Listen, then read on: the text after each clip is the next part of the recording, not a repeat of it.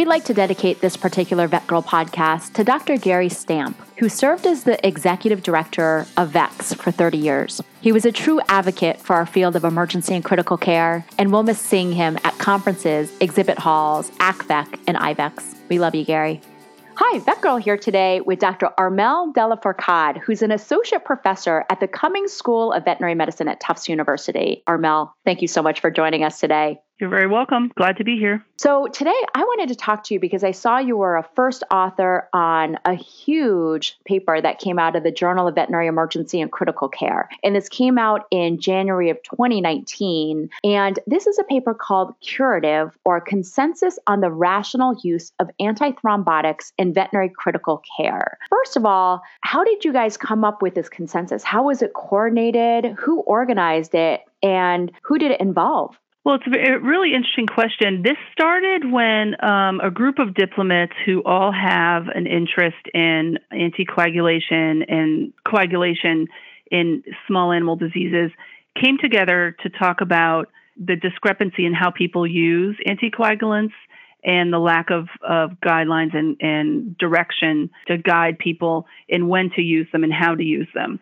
And so we decided that it was worth taking a look at the literature uh, the evidence based literature to come up with recommendations for people who treat diseases in dogs and cats as to when to start anticoagulants and which to choose. So it started as a as a discussion between maybe a group of three or four ACVECC diplomats, and the plan was mapped out to do a thorough search of the literature to answer questions regarding thrombosis and anticoagulation in small animals. So this was an, done under the umbrella of the American College of Veterinary Emergency and Critical Care. And so a structure uh, was proposed where five different domains were identified. And those domains included you know what are the populations at risk? What are evidence-based protocols? How do you monitor antithrombotics? How do you discontinue antithrombotics? How do you use antithrombotics and so each of those w- was sort of a, a, a, big topic under which there could be a lot of questions. And so each one of those statements became a domain. So we structured it similar to how, if you if you're familiar with the Recover guidelines for cardiopulmonary resuscitation, where we had a series of topics. So these are domains under which there are many questions. And each of those questions can be assigned to an author who would then go and investigate the literature and look for articles that address the question and also the strength of the evidence. So, does the article specifically look at that, or is the finding a sort of a byproduct of that article? And then, when all of those um, articles in veterinary medicine, a little bit in the human medicine field, were put together, there were a series of recommendations or statements to answer each of the questions under each of the domains. And those were organized into a manuscript. So it's a really big undertaking. And the goal was to give it structure in the form of domains, um, questions under each domains going to different authors, coming together to answer a question that was formulated in the same way. It's fantastic information because it's basically having the experts in the area evaluate and come up with a consensus when very similar to what the American College of Veterinary Internal Medicine does with some of their consensus statements. Now, what data was utilized to create this consensus? Well, the worksheet authors performed an extensive literature review, Medline, CAB abstracts. They looked at the human literature, the veterinary literature. They were able to include animal models whenever they were available. One of the challenges with this topic is that uh, the use of anticoagulants is growing, but there still isn't a lot of uh, evidence out in the literature to guide people.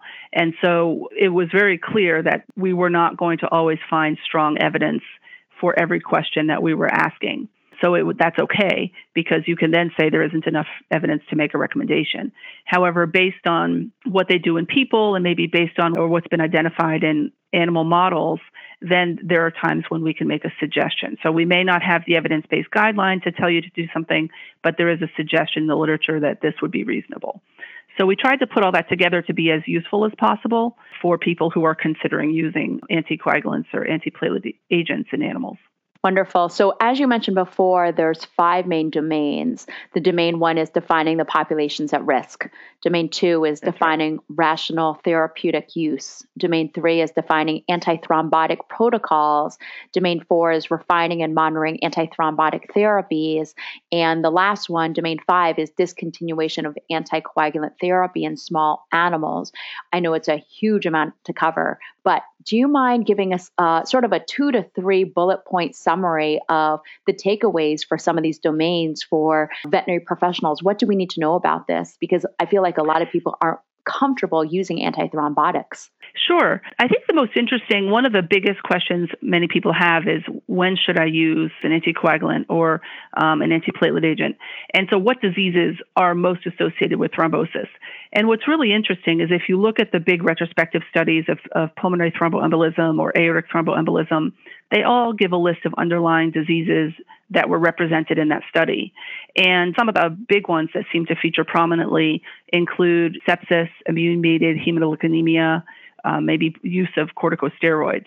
And so it's difficult to, to rely on those studies alone because we've all treated dogs. We've all had dogs on prednisone, many dogs on prednisone, and it doesn't seem that thrombotic disease is a huge concern in all of them. So it's despite the fact that some of those underlying diseases feature prominently in the articles looking at uh, PTE or ATE, there's a little disconnect about using an anticoagulant in all of those cases. And that's where these guidelines come in handy. What we were able to do is identify a few diseases where animals are at, at what we consider high risk of developing uh, a clot. The two big diseases that we found an association, uh, what we would consider a strong association with the development of thrombosis, include um, immune mediated hemolytic anemia and protein losing nephropathy. So, in those diseases, there was an association with the development of thrombosis in dogs, and antithrombotic therapy was recommended for those two diseases. So, that's very helpful to the general population um, in general.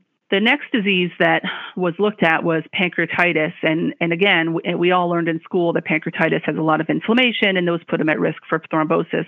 But there are a lot of dogs with pancreatitis that do just fine with no antithrombotic. And when we evaluated the literature, it actually seemed like a subset of dogs with pancreatitis, and those are specifically dogs with acute necrotizing pancreatitis, seem to be the ones that are at highest risk of developing thrombosis.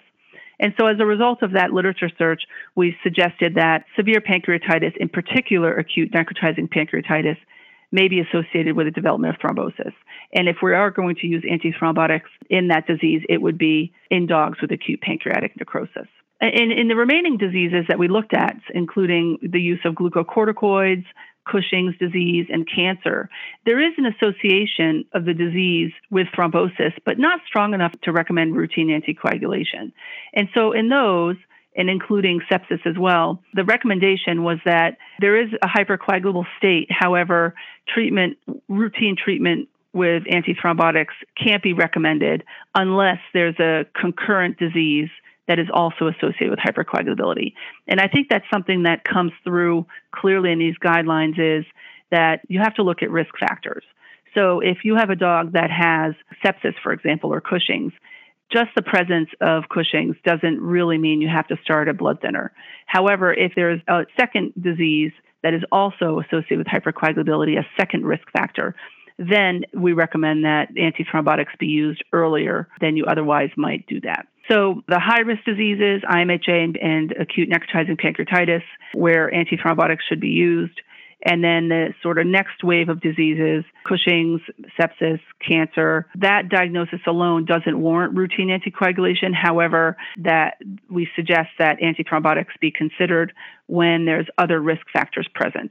And that's something that's easily translated to the clinical setting. There's uh, a, a, few other diseases, not all diseases that we sometimes consider associated with hypercoagulability were looked at just simply for the concept of time, and there will be a, a phase two of the curative guidelines. But when we looked at, for example, heart disease in cats, heart disease in cats or feline cardiomyopathy is strongly associated with ATE. I think everybody would agree with that. There are a series of risk factors like left atrial enlargement, spontaneous echo contrast that put them at particularly high risk. And so antithrombotic use would be recommended there. And then the few other diseases that were looked at, cerebrovascular disease, there really wasn't enough evidence to make a recommendation. Heart disease in dogs, there really uh, it wasn't considered strong enough risk to warrant routine anticoagulation. So in the diseases that we looked at, we were able to either identify a high risk, a moderate risk, or a low risk, and whether anticoagulants should be used regardless or in the presence of a second risk factor. So that's where I think it's really helpful there. But then the second question is when, you know, the first question, when should I use an antithrombotic? The second question is, what should I use? And that's where it gets very confusing as well. There's a lot of options now. Some of them are oral, many of them are injectable, and many people are uncomfortable, you know, using long-term injectable anticoagulation. So I think the highlights that come out of that are that if you're looking to prevent a venous thromboembolism, if you recall, a pulmonary thromboembolism is actually a venous thromboembolism. So for venous thromboembolism, the antiplatelets like aspirin may be less effective.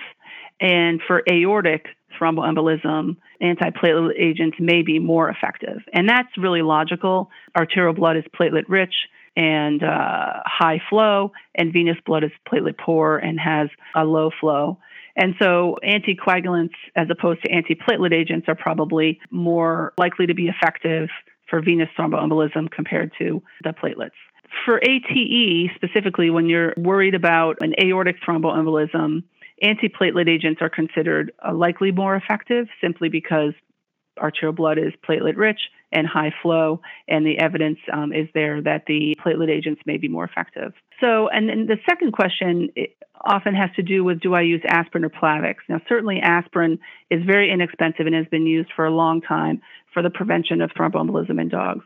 Clopidogrel was initially very expensive, but is now very inexpensive as well.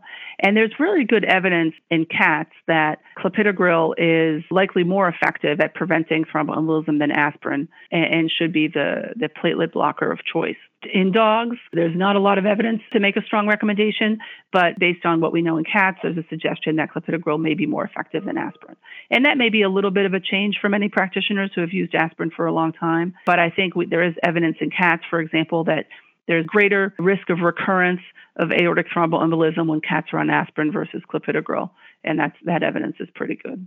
And the next category of, of blood thinners would be the heparins. And so here we have unfractionated heparin as an option versus the low molecular weight heparins. I don't know that a lot of people in practice are using injectable heparins, but in, in some disease states, I think they're warranted. And so the clear consensus there is that the low molecular weight heparins aren't clearly better than unfractionated heparins, but they're given once a day. They have reliable bioavailability and they're efficacious. In general, when you're trying to decide between the unfractionated heparins and the low molecular weight heparins, there's a suggestion that the low molecular weight heparins are um, potentially the better choice. And then you may see some evidence in the literature just the past few years about a new anticoagulant, the direct factor 10A inhibitors, rivaroxaban, and those are growing in popularity because they're potent anticoagulants that are also oral. And so that bypasses the difficulty of dealing with uh, injectables long term at home. And so the, the group looked at comparing the use of direct factor 10A inhibitors to the unfractionated heparin in dogs. And there isn't a lot of literature out there because the use of this these 10A inhibitors or the rivaroxaban is still fairly new. But from what we can tell already in the literature, the curative group suggests the use of rivaroxaban in preference to unfractionated heparin and equivalent, but also likely in preference to the low molecular weight heparins, simply because it's efficacious and oral. So that's an important one, a new one that many practitioners may not have heard of or had direct experience with but we're finding that it seems fairly safe. It seems very uh, as efficacious as, as heparin, and certainly for dogs that are requiring long-term anticoagulation, may be a better choice for many pet owners.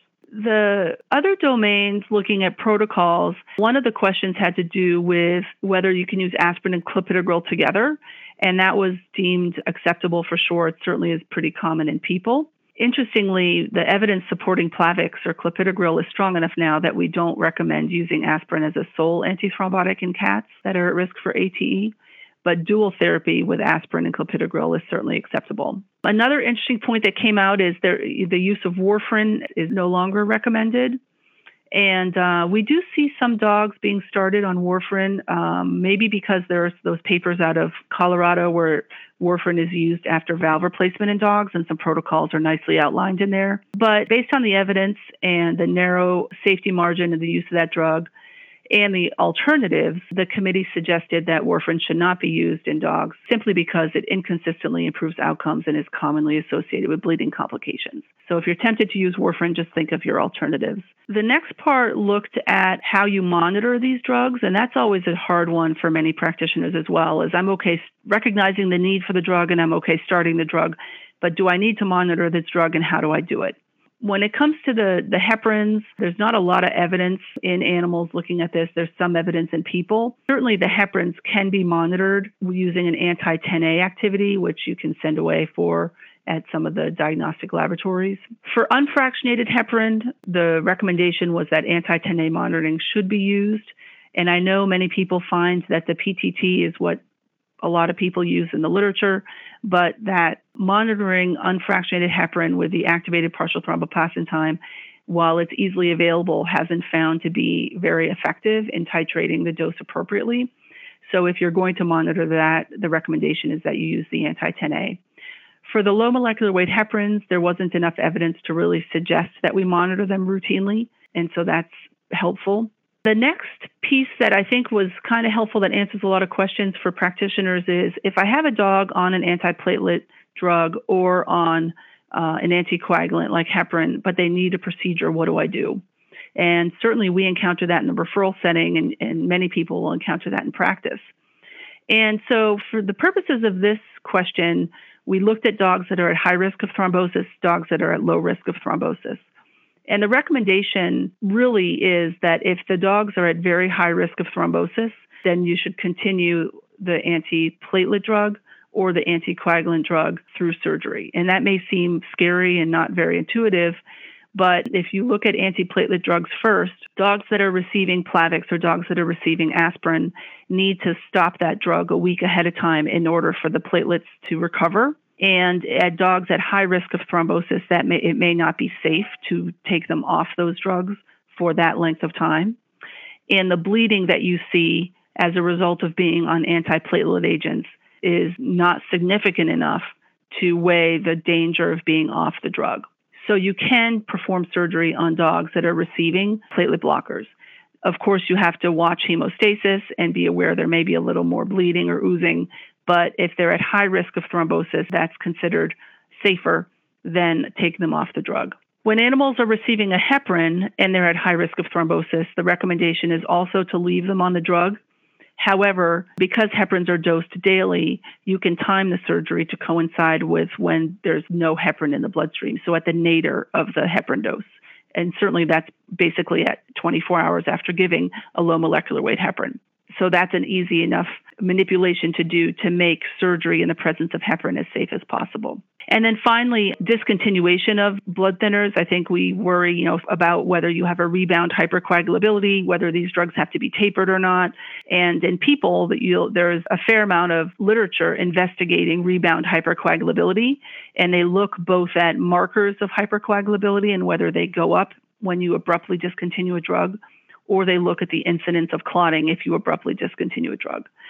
And we don't really have this evidence in dogs. There's just a few papers that have come out recently that look at markers of coagulation. But based on the few papers that we have and the evidence in people, the recommendation is that for unfractionated heparin or for the uh, rivaroxaban, the factor 10A inhibitor, taper is suggested but no tapers needed for low molecular weight heparin. That's pretty helpful as well, at least as a guideline until we can do more studies specifically looking at those topics. So I think that's those are the highlights. I mean, I think what what I would encourage most people to get out of these series of articles is when to consider anticoagulation. And again, IMHA and protein losing nephropathy would be the two big ones. And to look at risk factors would be another big take home point. If you have a dog that comes in with pancreatitis, but he's also cushingoid. That's two risk factors. And in my clinic here, we would be more likely to consider either an antiplatelet agent or an anticoagulant when we identify multiple risk factors. So you have to think about um, concurrent diseases and whether they are also known to be associated with hypercoagulability. In terms of what kind of drug to choose, think about platelet blockers when you're worried about arterial clots. Think about heparins when you think about venous clots. Rivaroxaban is an emerging anticoagulant that I think, while it's still expensive, it's a pill and it's given once a day. So for many people, it's it's easier to administer. There's growing interest in that drug, both in people and in animals, and, and I think you'll see more literature on the topic. When you need to do surgery on an animal that's on a blood thinner, try to think about whether they're at high risk of a clot or low risk of a clot. If they're at high risk, then try not to stop the drug and maybe time the procedure for when you have as little heparin in the bloodstream as possible. If they're at low risk of the drug, you can go ahead and discontinue it because the risk of bleeding from the drug is higher than the risk of being off the drug. So think about high risk versus low risk. And then in general, when you're looking to, to remove a drug, think about a taper until we have evidence um, one way or the other. It's always safest to taper these anticoagulants to avoid a rebound hypercoagulable state. Wonderful. I think those are the highlights. Yeah, yeah, that was amazing and fantastic. I think two important takeaways again, um, like you mentioned, when in doubt, if you're not sure if your patient is hypercoagulable, the two biggest diseases that we see it again, again, are protein losing disease and immune mediated disease. And more importantly, work with your local veterinary specialist if you have any questions on this or your local cardiologist, because in some patients, the use of antithrombotics is really important uh, just to prevent some of these devastating uh, potential complications I do wish they would make clopidogrel more palatable to cats.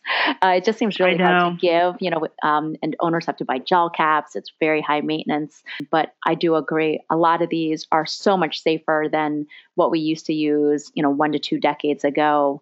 Any sure. last takeaways for us? No, I mean, I think the, I, I keep your eye out in the literature for um, a part two. I mean, some diseases, like we didn't really get a chance to look at heartworm disease that's coming, um, and a few other diseases that we didn't get a chance to address. And I really like your idea of working with your local veterinary specialists. We do see a lot of thrombotic disease. Sometimes you don't find it until you look for them. And we may start an anticoagulant and then work with the general practitioner as they follow up with that patient. And we're happy to do that. So, well, there's a lot of interest in thrombotic disease in animals right now. And I think it's really something we can work together to control. Excellent, fantastic points. We previously did a podcast on assessment of hypercoagulability. And I think the important other takeaway is a lot of people confuse hyper versus hypocoagulability. So remember, when we're using our PT, PTTs, those are typically testing for hypocoagulability. And it's harder to test for hypercoagulability. We're using thromboelastography or D-dimers or other things, and a lot of vets don't have that readily available. But there is some interesting data from Deb Silverstein, the criticalist at, at Penn, where they found that shorter PT PTTs um, may be suggestive of hypercoagulability. So that PT of four seconds instead of seven seconds. So definitely make sure to check out um, our other VETgirl podcasts or check the veterinary literature on that. And with that, I just want to thank you so much. That was a, an amazing summary of five really important consensus statements that are out there. Thank you so much for taking the time to do today's VETgirl podcast. You're very welcome.